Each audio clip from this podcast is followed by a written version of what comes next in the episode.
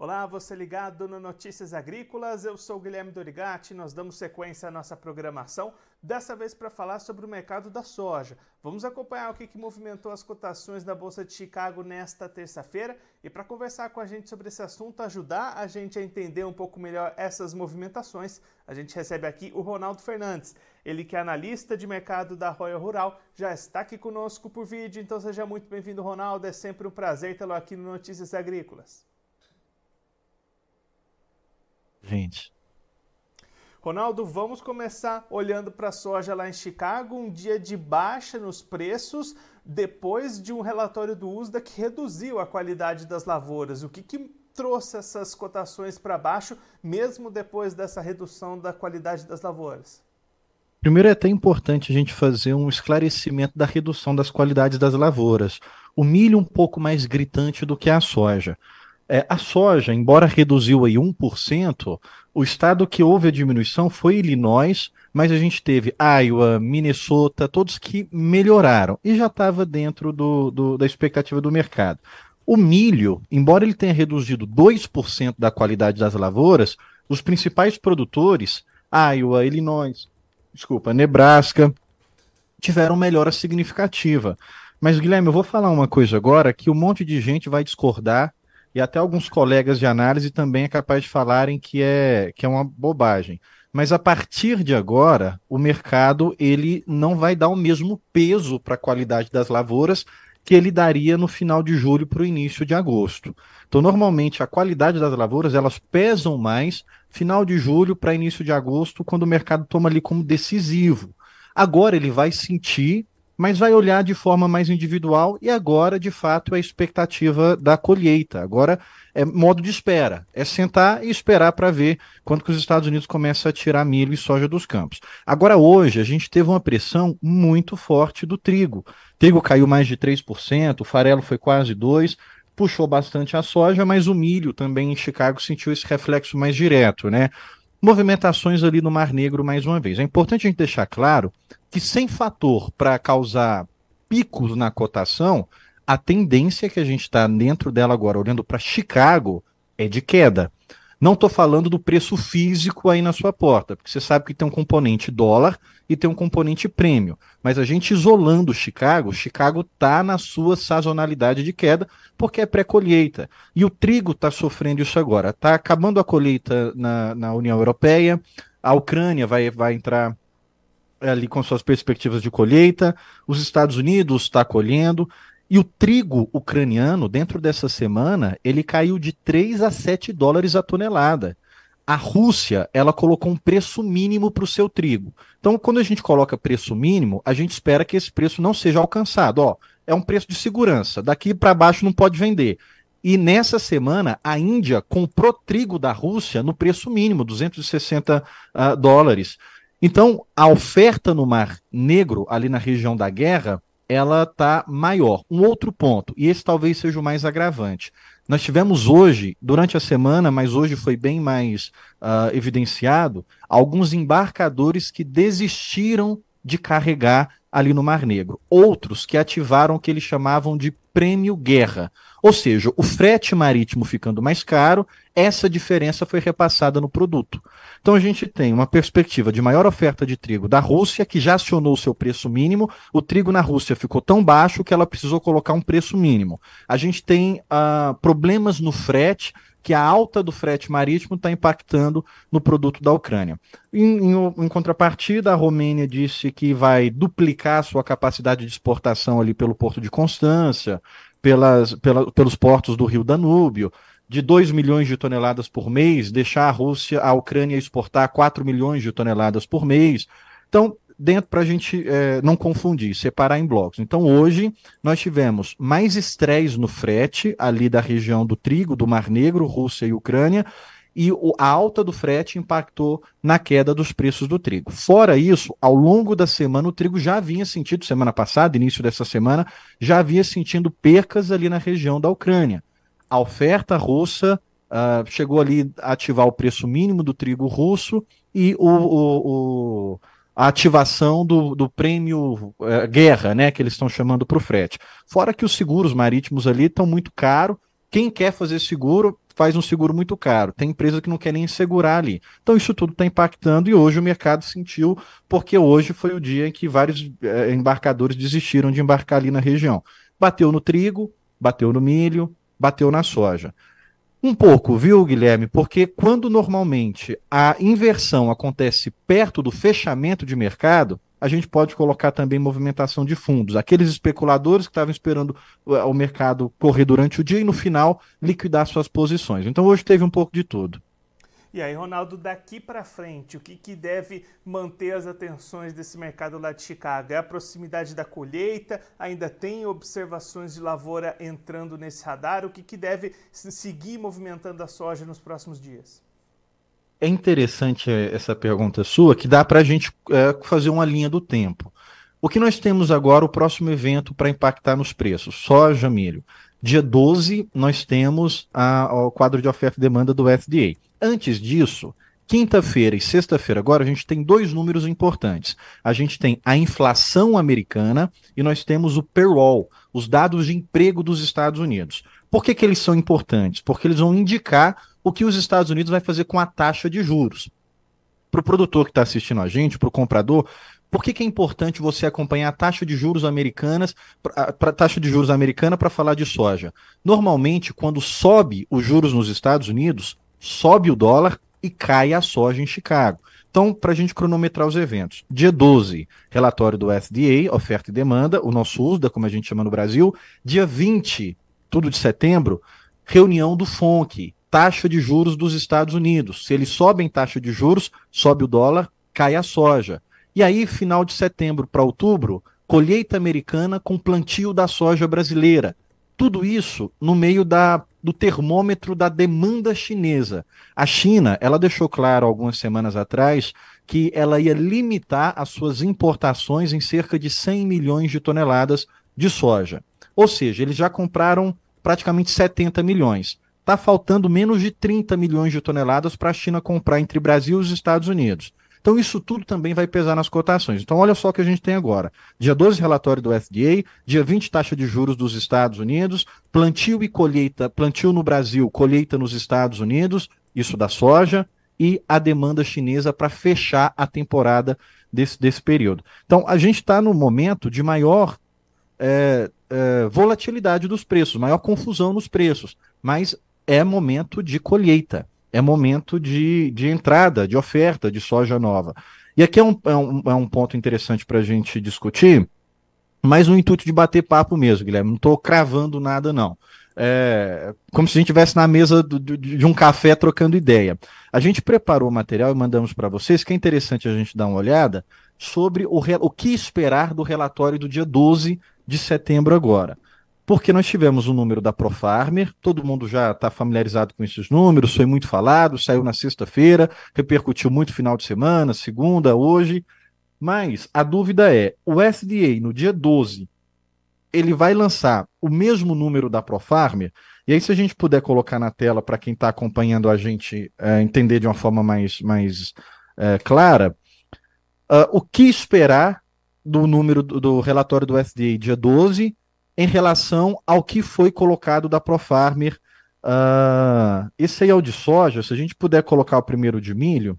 A gente vai trocar aqui, Ronaldo. Pro Farmer versus USDA, já está na tela, setembro, milho. Perfeito. Olha só, essa linha verde são os números do USDA em setembro. Essa linha laranjada são os números da Pro Farmer final de agosto. O que a gente percebe? De 2014 até ali 2020, todo relatório de setembro do USDA é acima dos números da Pro Farmer. Isso para o milho. A gente teve 2021 que foi ali um pouco abaixo, 2020 que foi quase a mesma coisa, e a gente agora vai esperar os números de setembro. Então, para o milho, de 2014 até 2020, a gente pode considerar ali, toda a divulgação do USDA de setembro foi acima dos números da Pro Farmer. Vamos olhar para a soja, esse mesmo gráfico, Pro Farmer versus USDA em setembro. Soja, a soja ela não fica tão diferente. A soja, ele tem alguns meses ali que foi acima, mas ela não tem um padrão tão linear como o milho, até porque a gente vê que 2020, 21 e 22 os números do USDA foi até abaixo. Perfeito, só isso daí mesmo, Guilherme. O que eu estou querendo dizer com esses dois gráficos? E deixar de uma forma muito clara para quem está acompanhando a gente. O USDA, ele não é obrigado a seguir os números da Pro Farmer. A Pro Farmer, ela é tradicional, ela tem um peso de credibilidade no mercado, o mercado acredita nela, ela é confiável, mas o USDA tem a sua própria equipe. Tem muita diferença ali da metodologia de um com o outro. A Pro Farmer, ela vai só em 7 estados, a Pro Farmer, ela altera o número de área plantada e área colhida.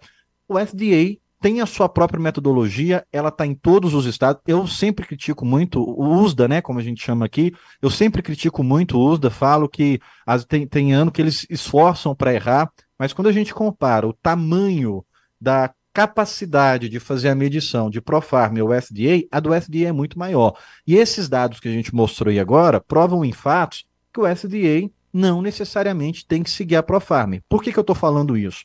Porque a Pro Farmer apresentou uma queda em relação aos números do USDA. O USDA está dizendo que vai produzir 383 milhões de toneladas de milho, 114 milhões de toneladas de soja. A Pro Farmer veio dizer, não, de soja nós vamos produzir 111 e de milho 380. E aí o mercado repercutiu ontem com alta, talvez hoje até o mercado está digerindo um pouco disso. Espera aí, os números que realmente vão dar a direção não são os números da Pro Farmer, são os números do USDA. E o USDA não tem o costume de seguir na risca a Pro Farmer. Ao contrário, o costume do milho é sempre ficar acima. Então, o que eu diria que a gente pode esperar para o relatório do dia 12 de setembro? O mercado criar uma expectativa de um grande corte, o USDA fazer sim um corte, mas esse corte não ser tão severo quanto o mercado espera. E aí a gente tem aquele efeito rebote. A expectativa do mercado obrigou o relatório a ser baixista. Então esse é um ponto de atenção que a gente tem que ficar muito cauteloso. Eu acredito que o relatório de setembro pode apresentar corte, mas eu acredito que a expectativa do mercado pode vir errada, pode exagerar, achar que vai vir um corte muito grande. Tomara que esse vídeo nosso corre muito aqui, para o pessoal ver que, olha, não esperem um corte muito grande, porque senão você obriga o relatório a ser baixista. Vamos esperar um corte, mas não um corte exagerado. Não sei se cortam 2 milhões, 3 milhões de toneladas de milho, o USDA é muito conservador, e o ponto que a gente tem de atenção são justamente os números da Ucrânia. Nos últimos relatórios, eles vêm subindo a produção e a exportação da Ucrânia, do mesmo jeito que estão subindo a exportação do Brasil. Então, para soja, para milho, o primeiro passo agora é esperar relatório do dia 12 de setembro. Depois, dia 20 de setembro, os juros americanos, para ver se sobe ou se para de subir. E aí a gente vai medir clima para o plantio brasileiro, colheita americana e demanda chinesa. Eu não sei se eu fui... Hoje eu estou falando bem acelerado, Guilherme. Eu não sei se eu estou sendo mais claro ou confuso, mas eu espero estar ajudando o pessoal a entender todos os pontos que podem tumultuar o mercado agora. Não, está ajudando sim, Ronaldo, até porque, como você disse, né, nesse momento tem vários pontos ali influenciando e no radar para movimentar esse mercado. E aí, Ronaldo, seu xará, o Ronaldo Sobreiro, mandou uma pergunta aqui acompanhando a gente pelo YouTube. Ele quer saber se os Estados Unidos deve esmagar mais, aumentando o consumo e diminuindo as exportações. Soja ou milho? Vamos falar dos dois, né? Para responder as duas perguntas. Na soja, é um ponto até interessante que a gente vê que todas as vezes que o USDA diminui produção de soja, ele diminui as exportações. Porque se esmagar é soja, né? Porque os Estados Unidos, na minha cabeça, é esmagar o milho, porque é quase 50% lá é para produção de etanol. Mas o consumo de soja interna nos Estados Unidos ele já está um pouco consolidado, então dificilmente eles vão conseguir mexer nele, e eu acredito que é um volume, é uma alta em relação aos anos anteriores, mas eu acredito que é um volume que tende a aumentar. A gente está falando ali de 66 milhões de toneladas, se eu não estou enganado, para consumo interno, quando no ano anterior era 64, 63.900, alguma coisa assim nesse sentido. Então eu acredito que o consumo interno de soja americana é crescente.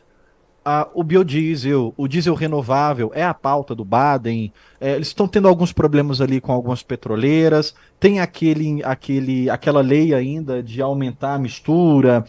tem muita intenção política de aumentar o consumo interno de soja americano. Não está precificado isso tudo ainda, não está resolvido, mas eu acredito que o consumo interno de soja nos Estados Unidos não é um ponto que o relatório vai reduzir. Ou ele mantém, ou ele aumenta, no meu ponto de vista.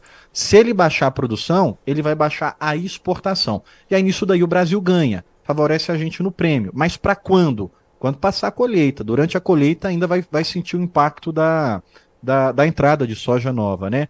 No milho, o etanol ele já está meio ali patinando. Era a grande aposta para os Estados Unidos, que ia ter um grande consumo de etanol e que teve um relatório do ano passado, eu não lembro se foi o relatório de julho, de agosto, do ano passado, que foi uma das raras vezes que o USDA colocou o consumo de etanol maior do que o consumo de ração, mas não vingou. Então, o milho eles podem dar uma reduzida ali no consumo interno.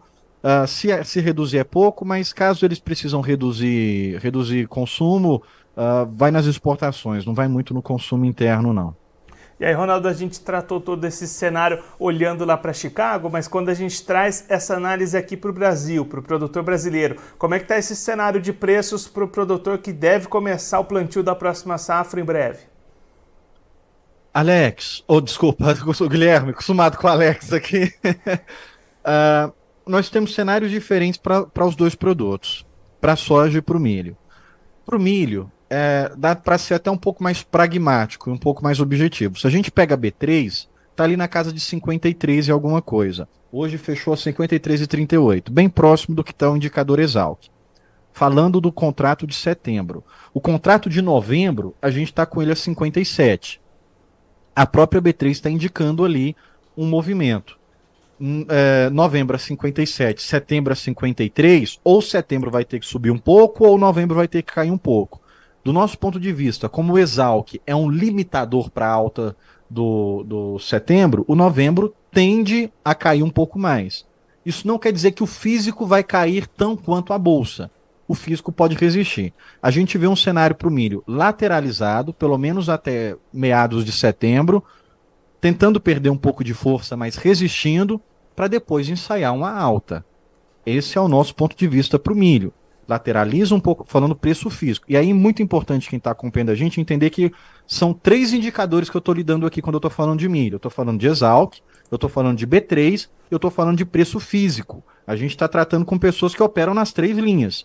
Então, o milho B3 ele tem um espaço para queda, o milho físico, o espaço para essa queda eu acredito que é bem menor, porque ele vai resistir um pouco mais, lateraliza um pouco até meados de setembro, do nosso ponto de vista, para depois ensaiar uma alta, refletindo os volumes de exportação, refletindo a solução da nossa capacidade estática, de certa forma, porque muito está sendo mandado embora. Para a soja, o cenário, do meu ponto de vista, não é um cenário tão animador quanto esse do milho, que embora eu falo de lateralização, ensaia uma alta para depois. Para a soja, eu acredito que ele ainda pode perder força, sobretudo por causa da entrada da soja americana, mas acima de tudo por causa da competição com os Estados Unidos para vender para a China. Porque a China limitou a importação dela. Olha, o nosso consumo de carne aqui, a nossa produção de carne está estável. Então, olha o recado da China. Provavelmente, eu acho que o Notícias Agrícolas já deve ter discutido isso em outros momentos e não é novidade para a nossa audiência. Na semana passada, a China disse em alto e bom som, nós estabilizamos a nossa produção de carne, então nós vamos estabilizar a nossa importação de soja, de farelo, nos próximos 5 anos. Então, eles falaram que durante 5 anos... Isso tudo pode mudar, é o que nós temos hoje para fazer essa análise, que nos próximos 5 anos eles vão importar ali no máximo 100 milhões de toneladas. Então a gente vai entrar numa competição muito acirrada com a venda americana, e o chinês está comprando dos Estados Unidos.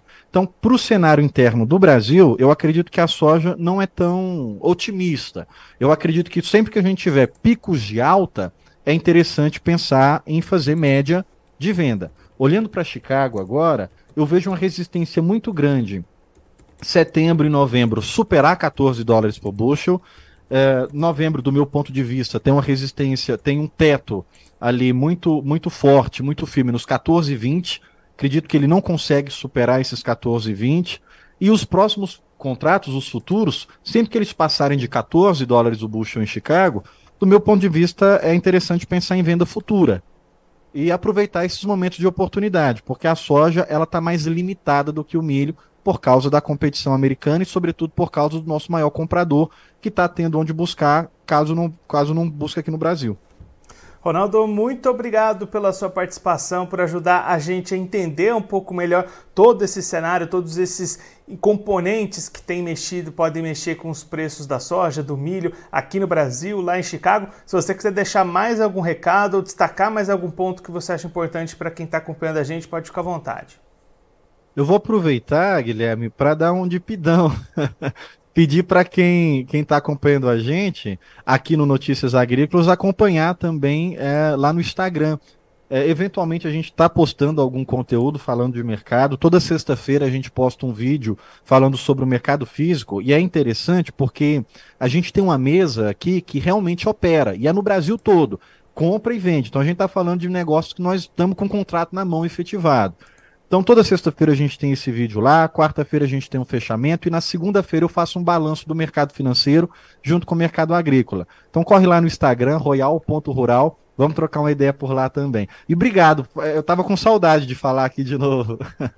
Ronaldo, é sempre um prazer tê-lo aqui no Notícias Agrícolas, ouvir essas suas explicações. A gente deixa aqui o convite para você voltar mais vezes e seguir contribuindo conosco e com todos os produtores do Brasil. Um abraço, até a próxima. Um abraço, até a próxima. Esse o Ronaldo Fernandes, ele que é analista de mercado da Royal Rural, conversou com a gente para mostrar um pouquinho o que movimentou os preços, as cotações da soja, do milho, nesta terça-feira lá na Bolsa de Chicago e aqui no mercado brasileiro. A soja e o milho sendo impactados bastante pelo trigo nesta terça-feira. O Ronaldo trouxe as movimentações lá no Mar Negro, movimentações da Rússia com excesso de oferta para o trigo russo chegando a preços mínimos, a Ucrânia também enfrentando dificuldades com o aumento do preço do frete para a distribuição do trigo lá no Mar Negro. Tudo isso derrubou os preços do trigo em Chicago e aí puxou soja e milho para baixo também, com expectativas de manutenção desse cenário negativo lá em Chicago por parte do Ronaldo Fernandes, destacando a proximidade, a chegada da colheita das safras norte-americanas como limitadores de preços e trazendo aqui para o Brasil, para o milho, uma expectativa um pouco mais positiva com a possibilidade de altas aparecendo